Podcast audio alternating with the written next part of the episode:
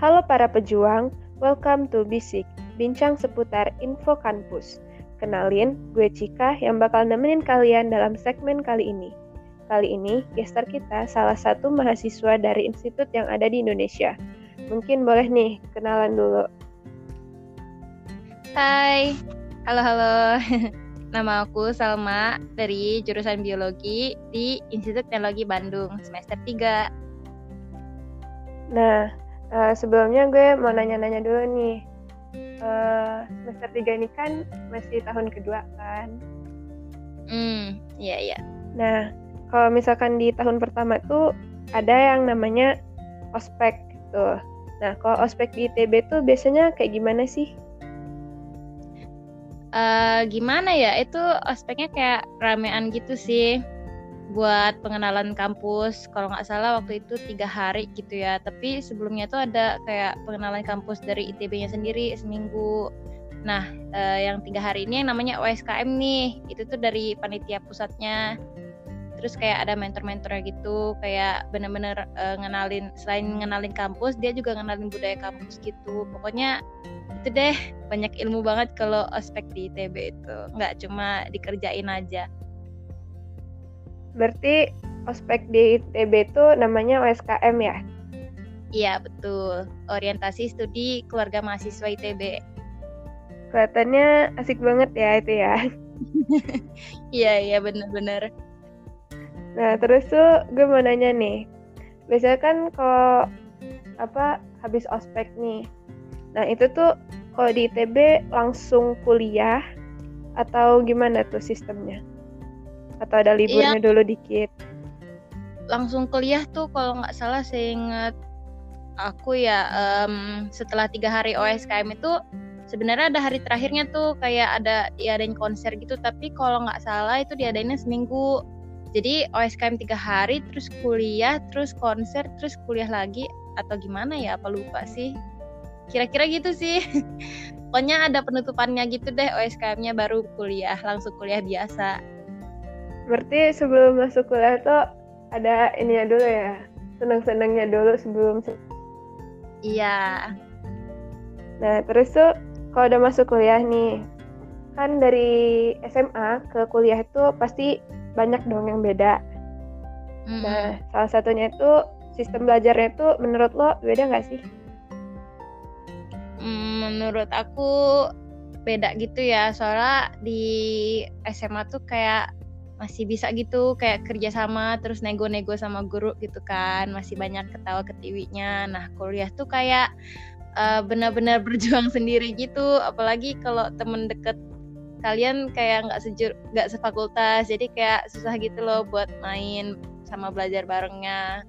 Jadi uh, di kuliah benar-benar beda sih apalagi dosennya kan kayak nggak bisa kalian bercandain apa bercandain sesuka hati gitu kayak di SMA gitu sih palingan Oh ya sih, dulu kalau di SMA tuh uh, misalnya kelasnya itu itu terus orangnya. Iya benar.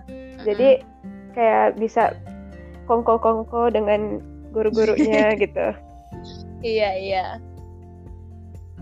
Nah terus tuh kan istilahnya tuh kayak banyak sih yang baru di kuliah ini. Nah jadi gue tuh pernah dengar ada istilah yang namanya KRS. Kalau KRS tuh apa sih? KRS itu kepanjangan dari dari kuliah apa uh, kartu rencana studi. Jadi kayak kalau di sekolah kan kayak lo dikasih gitu kan jadwal ya fix gitu. Nah, di kuliah tuh kalian milih mau belajar apa, matkulnya apa, mata kuliahnya apa gitu. Nah, kalian harus pilih itu dan uh, disusun di dalam yang namanya KRS gitu. Oh, nah uh, kalau misalnya KRS nih berarti harus pinter-pinter ngatur jadwal antara pelajaran satu dan pelajaran lainnya gitu ya? Iya bener. Karena benar-benar kuliah tuh kalian sendiri yang ngatur gitu jadwalnya. Nah kalau KRS tuh ada uh, ketentuannya nggak sih maksimal berapa uh, pelajaran gitu Hmm, ada ada. Jadi uh, batas KRS itu dipilihnya berdasarkan hasil IP kalian gitu semester lalu. Kalau di TB, kalau dia IP-nya lebih dari tiga tuh boleh lebih dari eh boleh maksimal 22 SKS, tapi kalau IP-nya kurang dari 3 tuh cuma boleh 20 SKS. Nah, jadi um, untuk milih KRS itu ada mata kuliah wajibnya juga sih sebenarnya. Biasanya dipatok gitu kayak mungkin 18 SKS. Nah, berarti kalian cuma bisa milih mata kuliah pilihan tuh um, untuk lengkapin gitu 20 SKS atau 22 SKS atau kalian mau kuliah wajib aja nggak apa-apa. Oh, oke. Okay. Nah, itu kan barusan lo nyebut apa sih istilah SKS nih. Nah, SKS itu apa sih? SKS itu satuan kredit semester. Jadi kayak apa ya? Kalau kuliah itu lo kayak harus ngejar beban yang udah dikasih sama univ lo gitu. Misalnya kalau di TB tuh untuk bisa lulus dari TB, kalian tuh harus bayar utang 144 SKS gitu. Nah, hmm. jadi satu matkul itu kadang punya 3 SKS, 4 SKS. Pokoknya selama lo kuliah ya kumpulin aja sampai 144 SKS gitu pilih matkulnya gitu sih. Oh, berarti kalau kuliah ini benar-benar harus bisa ngatur supaya selama kan kuliah ini biasanya eh, empat uh, tahun kan dan benar-benar hmm. berarti harus dalam empat tahun itu harus nuntasin sekian SKS itu. Iya benar, benar. kan. Nah, terus gue mau nanya lagi nih, uh, ada istilah-istilah lain. Kalau misalnya di SMA itu kita nyebut pelajaran itu ya pelajaran. Kalau di kuliah itu apa sih disebutnya? Hmm, kalau pelajaran di kuliah itu ya yang tadi itu yang mata kuliah. Kalau di sini tuh ada mata kuliah wajib yang harus kalian ambil di semester itu. Terus ada mata kuliah umum sama mata kuliah pilihan kalau mata kuliah umum tuh kayak bisa diikutin sama semua fakultas gitu. Jadi kalian bisa kayak uh, sekelas sama anak perminyakan anak informatika gitu. Tapi kalau mata kuliah pilihan tuh kadang uh, untuk mata jurusan eh untuk jurusan kalian aja khusus jurusan. Berarti kalau mata kuliah umum tuh asik banget ya bisa ketemu sama orang dari fakultas lain gitu Iya, kalau mata kuliah umum tuh biasanya apa ya? Um, kayak pelajaran agama sama keluarga negaraan gitu. Oh, oke okay, oke, okay, I see. Nah, kalau di ITB ini semester pendeknya itu buat kuliah lebih cepat atau untuk ulang sih? Soalnya uh, gue pernah baca nih di salah satu univ itu ada yang dia tuh untuk kuliahnya semakin cepat gitu kan. Kalau di ITB sendiri gimana? Di ITB tuh semester pendeknya tuh kalau untuk yang fakultas sekolah bisnis manajemen itu tuh semester pendeknya buat nyepetin kuliah gitu. Tapi kalau fakultas lain setahu gue sih untuk ngulang matkul yang nggak apa sih yang nggak lulus gitu ya. Tapi itu untuk oh iya benar-benar untuk ngulang matkul yang nggak lulus gitu. Oh oke okay, oke. Okay. nah tadi kan sebelum sebelumnya itu lo udah ngebahas kan apa sih apa cara ngambil KRS terus lo nyebutin SKS terus lo ada nih lo nyebutin IPK nah IPK tuh apa sih dan gimana cara ngitungnya Hmm, kalau IPK tuh dia kayak kumulatif gitu kan, indeks prestasi kumulatif. Jadi kalau satu semester nilai kalian tuh namanya IP, indeks prestasi. Tapi kalau mau di gabungin kayak dari semester 1 sampai semester 4 tuh jadi IPK namanya. Terus ya cara ngitungnya hasil IP kalian dibagi aja gitu per berapa semester. Misalnya kalau sampai semester 4 berarti dibagi 4. Atau kalau mau ngitung IPK pas kalian lulus berarti hitung uh, sama total bulan apa semester kalian lulus. Misalnya lulus 8 semester gitu. Jadi dibagi 8 IP kalian gitu.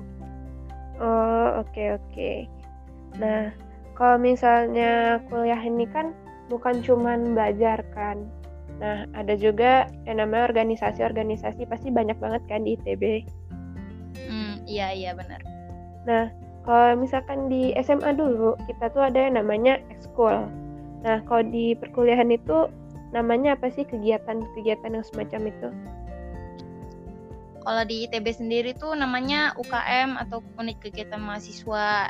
Jadi kayak ya benar kayak ekskul di SMA gitu. Cuman namanya sebutannya nggak unit juga sih ada yang namanya uh, apa ya bisa macam-macam sih namanya cuman kalau nama resminya unit kegiatan mahasiswa gitu nah kalau Salma sendiri uh, ikut nggak sih kayak kegiatan mahasiswa kayak gini kayak UKM hmm ikut-ikut ikut satu namanya unit budaya Lampung Nah, boleh tuh dijelasin kayak ngapain aja sih di unit budaya Lampung itu? Jadi sesuai namanya ya tugas unit budaya Lampung atau Ubala tuh ya melestarikan budaya Lampung di ITB dan di apa di luar ITB juga gitu. Intinya sih gitu. Oke, berarti uh, bukan cuman masalah akademik, tapi juga kayak di bidang organisasi gitu tuh di perkuliahan ini nih kayak penting banget ya. Ya betul banget. Selain ikut unit tuh kalian bisa ikut banyak kepanitiaan gitu. Uh, untuk sejauh ini kepanitiaan yang pernah lo ikutin apa? Pernah ikutnya um, aku mas ada acara namanya aku masuk ITB. Jadi waktu itu aku jadi apa sih panitia tour ya gitu yang kalau ada orang-orang dari luar mau tur keliling ITB tuh aku yang dampingin mereka. Habis itu uh, wisuda sih tapi waktu itu kena apa pandemi jadi nggak jadi gitu. Jadi uh, ya nggak terhitung lah ya. Tapi kalau kepanitiaan yang baru aku ikutin sih ya baru itu yang resmi dari aku masuk ITB tadi AMI ITB berarti kalau kegiatan di ITB ini yang kayak kepanitiaan terpusat itu banyak ya dan dia iya banyak dan ya. dia dan dia apa sih namanya kayak uh, bukan dari panitia yang dari tingkat satu atau cuman dari tingkat yang atas tapi dia ngajak ke seluruh masyarakat di ITB-nya gitu benar nggak?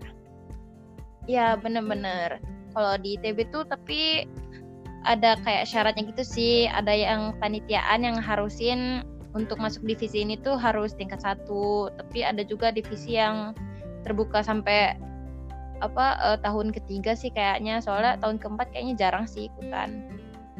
Oh oke okay, oke okay, I see. Nah sebelum kita nutup podcast kali ini kira-kira ada nggak sih kayak uh, kesan-pesan lo selama kuliah di ITB ini? Kesan apa ya? Seru sih.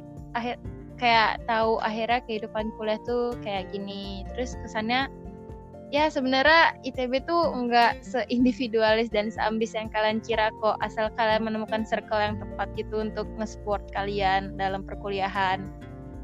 Terus pesannya apa ya? Hmm, jangan pernah menyerah kalau mau masuk ITB kayak gas aja dulu. Soalnya dulu uh, aku juga pesimis gitu kan tapi akhirnya karena aku gas-gas aja ternyata kecantol juga. Jadi ya intinya gitu sih. Oke berarti harus apa sih kayak berusaha squat sampai kita reach goals kita gitu kan? Hmm, betul banget. Nah uh, mungkin sekian aja podcast kita kali ini. Uh, makasih Salma. Uh, sama-sama Cika. Goodbye Oke, okay, bye-bye semuanya.